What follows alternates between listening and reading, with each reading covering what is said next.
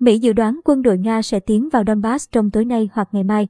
Tổng thống Putin đã ký sắc lệnh công nhận độc lập của hai nước Cộng hòa tự xưng ở miền đông Ukraine, ra lệnh cho quân đội Nga tiến vào khu vực này trong nhiệm vụ gọi là gìn giữ hòa bình. Mỹ dự đoán quân đội Nga sẽ tiến vào Donbass chỉ trong tối nay hoặc ngày mai giờ Mỹ. Một quan chức cấp cao Mỹ nhận được thông tin tình báo mới nhất cho hay, một quan chức cấp cao khác trong chính quyền Mỹ thì cho rằng quân đội Nga tiếp tục chuẩn bị chiến dịch tấn công Ukraine song những nỗ lực ngoại giao vẫn được theo đuổi cho tới khi những chiếc xe tăng lăn bánh.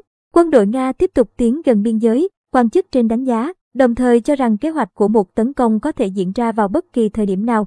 Quan chức này cũng khẳng định Mỹ sẽ phản ứng với Nga bằng hành động chứ không chỉ bằng lời nói.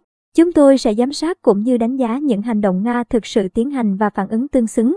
Một quan chức khác thì nói rằng các hoạt động quân sự của Nga trong khu vực này không phải là hiện tượng mới.